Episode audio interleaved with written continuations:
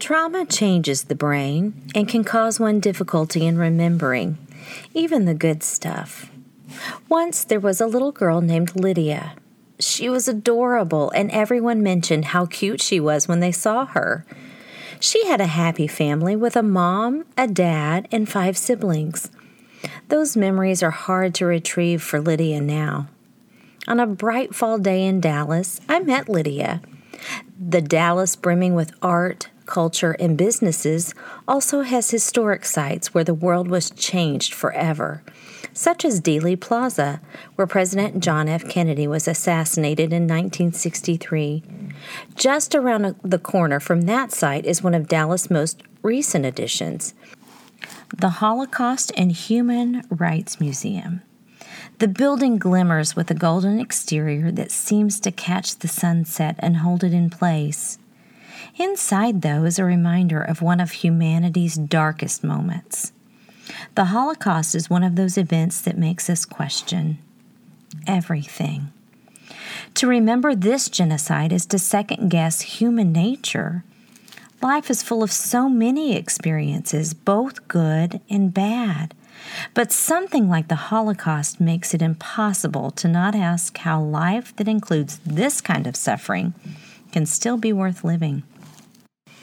The museum was founded by Holocaust survivors who undoubtedly had these same questions in mind. At its opening ribbon cutting ceremony, a speaker addressed the crowd with tears. As she struggled to keep her voice level, her listeners realized that she may actually have some answers. I want to tell people that um, uh, healing, healing is gaining the ability to live after death. Lydia Nimbenshaho was a six year old little girl in 1994 living in Rwanda. I'm not too sure if I'm going to be able to laugh again, but I want to encourage everybody to have hope uh, in the unknown life after death. Because, you know, there is life after death, and if people can find a safe place mm-hmm. to allow themselves, you know, to go through that transition, to heal, uh, to be restored, I truly believe that they will get the ability to be able to fly again on their own. Lydia explained that we all experience death. It's not just the physical kind that we think of. She explained that we all get the chance to live after death. We called Lydia after the ceremony to hear more about what she meant. On this episode of Kava, we talk to one of the bravest people you will ever hear.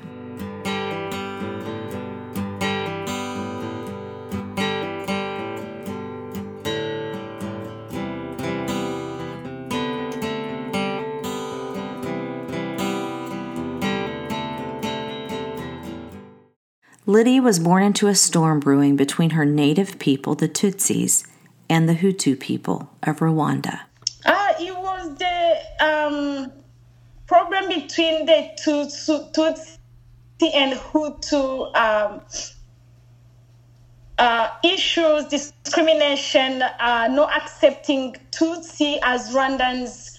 You know, there are so many conflicts between Tutsis and Hutus, but that has to go back, you know, during the colonization, when colonizers came to our country, you know, um, to take over the country, they had to do anything because uh, in the beginning we had a very united country. We speak the same language. Mm. We somehow we all look at them.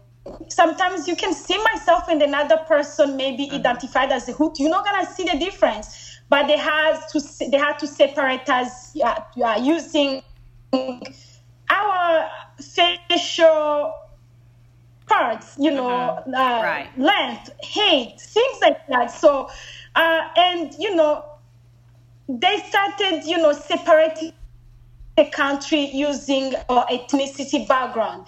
And for us in Rwanda, Tutsis were in leadership, not not because um, we hated Hutu, but you have to understand the meaning of Tutsi. If you can put that in the in the Kinyarwanda cyangwa or our own context, you can, it means like Tunes is somebody who who's wealthy. I would mm. say so. And if you talk about who who to, is like a uh, few things. Some, somehow to to uh, that's the word to describe like who to like a few things. It wasn't about like people uh, hate or whatever. It was about I would say like social classes. Mm, but when okay. they came in, it became a problem of you know ethnicity uh, question. Then how we look, what we have, our position. Then they were like, you know what? They have the, the power. It's it's a long story, but going back, we are one country speaking the same language, but you know, uh, but planting that hatred among Rwandans from colonizers, that's what like started building that hatred, you know, step by step until we ended up in genocide until like Hutu ended up heading genocide. Actually, the one that happened in 1994 wasn't the only genocide. You know, it started all the way from 1950s, killing Tutsi until it was a non-stop uh, um, killing for about three months during 1994. Otherwise, it started back then since 1950s, killing Tutsis until 1994. And the goal was to eliminate the the the race Tutsis. So they were always saying that we only keep few Tutsis in the museum so we can tell people how they look, they used to look like. So that was the goal of uh, the government that was in power. In 1994, Lydia was six years old, and around 800,000 of her people were killed in the Rwandan genocide. It happened right before her eyes. Hutu nationalists rose up throughout the country and murdered Tutsis in outrage due to the political conflict that had been growing for almost 50 years. The genocide lasted more than two months before Tutsi military regained control. During these eternal two months, Lydia watched her own mother die. That day, I remember people coming to our house. Some of them were our neighbors, coming saying that they were coming to search for um, to search uh, if we're hiding anything, if we're supporting the, the army, oh, uh, right. the, the, uh, that would be RPF. If we're supporting them, then they came to our house, they left. Then after they came back to take our mother, I think was uh, like in the afternoon.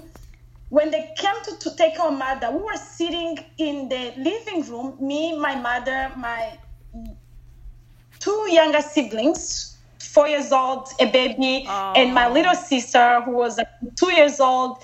We were praying.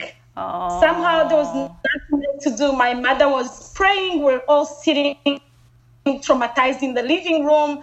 And my older sister and my older brother, they when they saw people coming, they ran to our neighbor's house.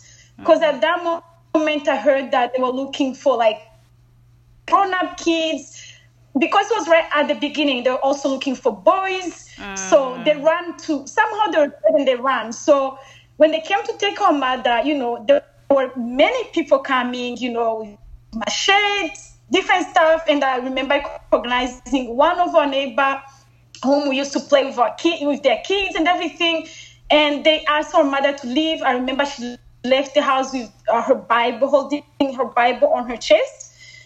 And we had to follow her because the younger kids were crying.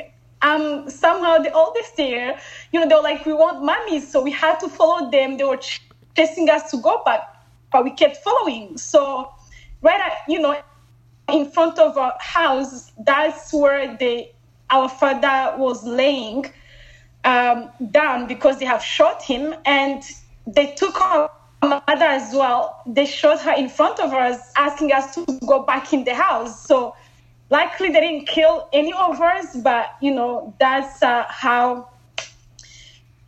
Yeah, oh, that's how, so how they were killed. I'm so sorry. That is incredibly traumatic. Uh, wow. I'm so sorry. Um, so you were in the middle and your older siblings, where were they? You were the they little were ones. at our neighbor's house. Okay, and so you're there with the little two siblings, right? Mm-hmm. Oh my goodness. Uh, that would be three of, three of them. Right. Oh, okay. So what did you do? Yes. So we had our. She she was like um, a babysitter. Uh huh. And I always praised her because she was on the Hutu side and she stayed with us. Oh, okay. So yes, and also we had our our my mother's sister. She's our auntie. Before the genocide, mm-hmm. she came to our house to live there because she was really sick.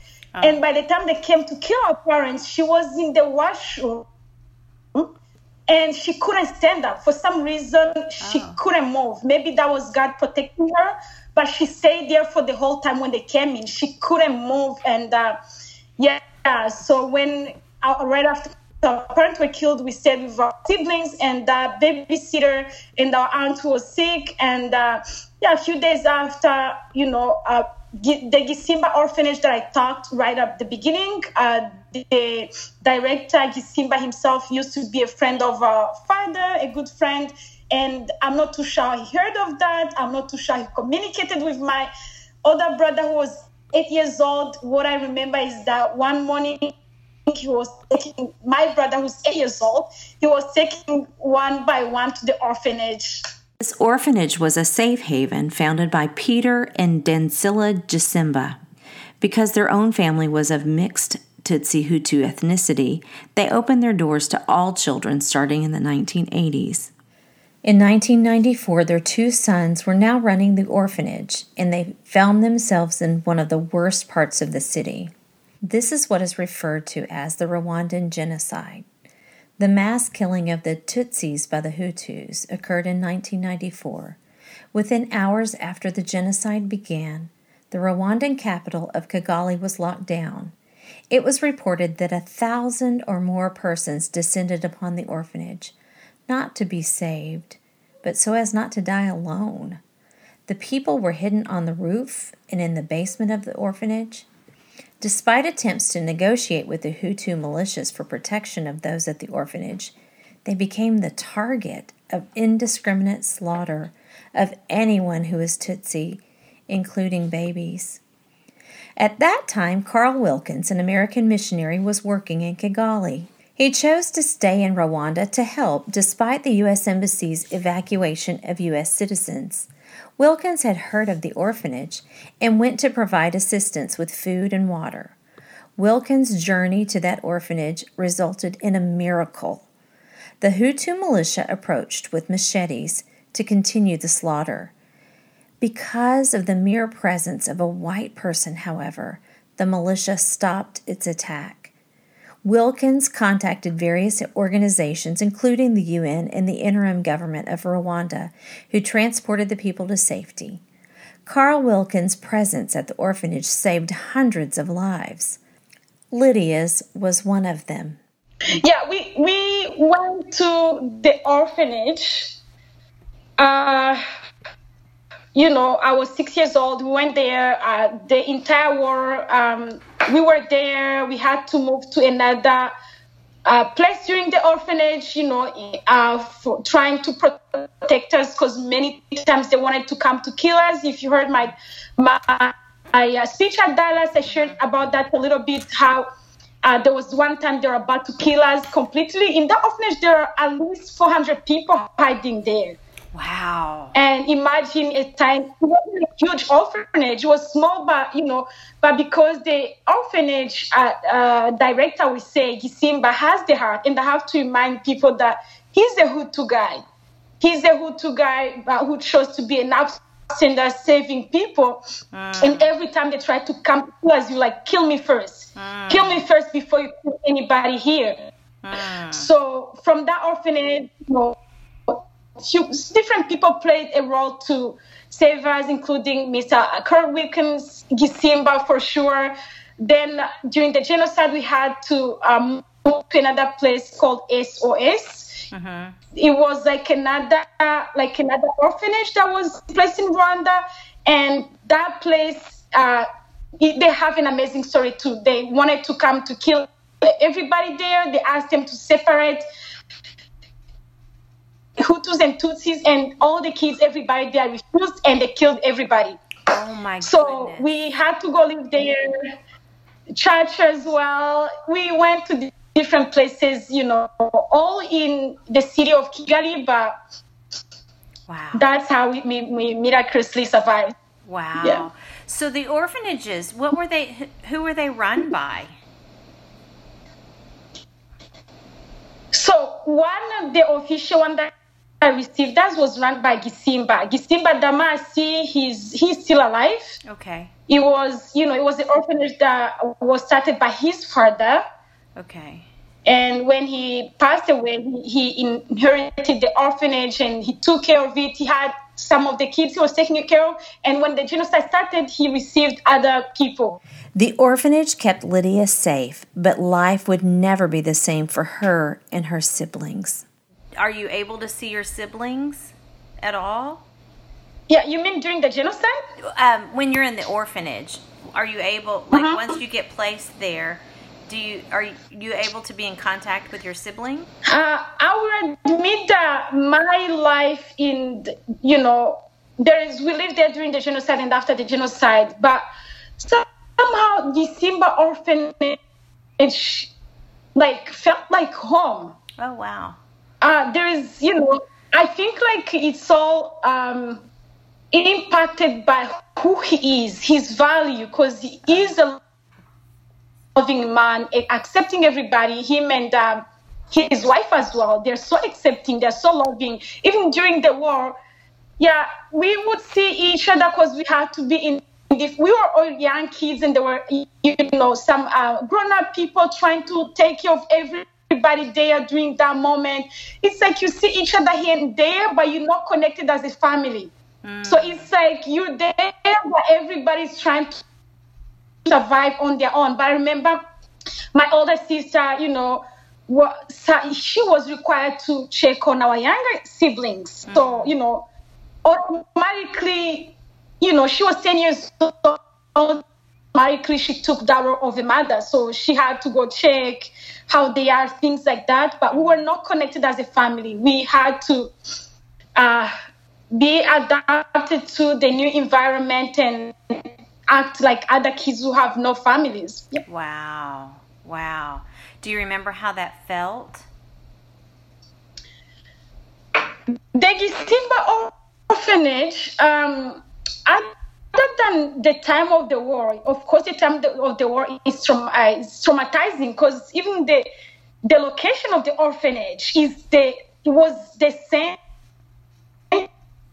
Like, it's like close to many killing um, centers. So it's like the orphanage is like right in the middle and it's surrounded with many killing Wow. uh, session or centers. So it's like I'm not even sure how he survived. And all the time they were trying to come in because they knew that he was hiding many Tutsis. So those three months, it's like you know, I, think it was maybe almost three months because we have to move to another orphanage when they were trying, you know, to to save us. But all the time we were there, it, it's a traumatic moment. Right. Day and night, you're hearing, you know, um, shootings, people being killed, some people. Uh, uh, being brought to the orphanage because we had this um, nurse at the orphanage, and they would bring some people to take care of them, and you see blood, you see at some point some people were killed in front of us so it, it, it was you know and somehow you become numb it's like it feels Right. like maybe you're sleeping you kind of wake up because you are a kid you don't Right. understand what's going on so it was a very right after the genocide that's maybe positive memories that i can remember gisimba orphanage you know doing different activities for kids it's many volunteers from um, uh, around the world coming to help, you know, kids heal from trauma. We're doing activities, and we felt like home. You know, the moment I spent there, I believe was from 1994 to 1996.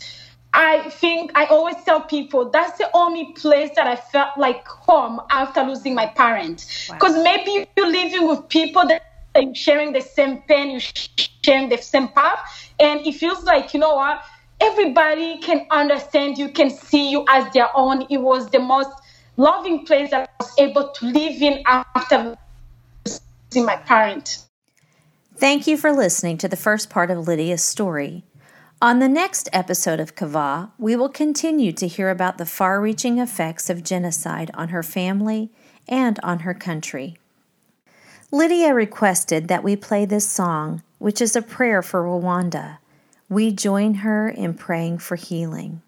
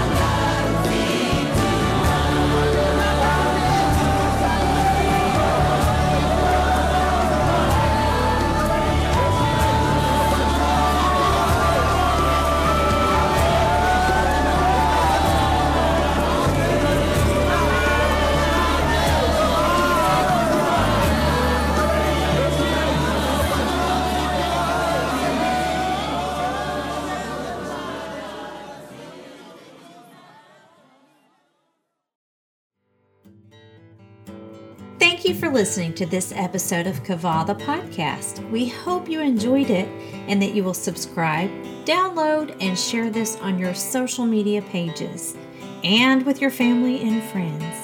If you find yourself in a desperate place, it is our desire that you would be able to borrow hope from those who've gone before you and shared their stories. They have exemplified the meaning of kava, learning to wait during difficult times to find an eventual positive outcome. I can't express my gratitude for my head writer, Rebecca Gray, and audio engineer, Meredith Douglas. I would not be able to do this without you. For more information, please visit kavathepodcast.com. Thank you for listening and have a wonderful day.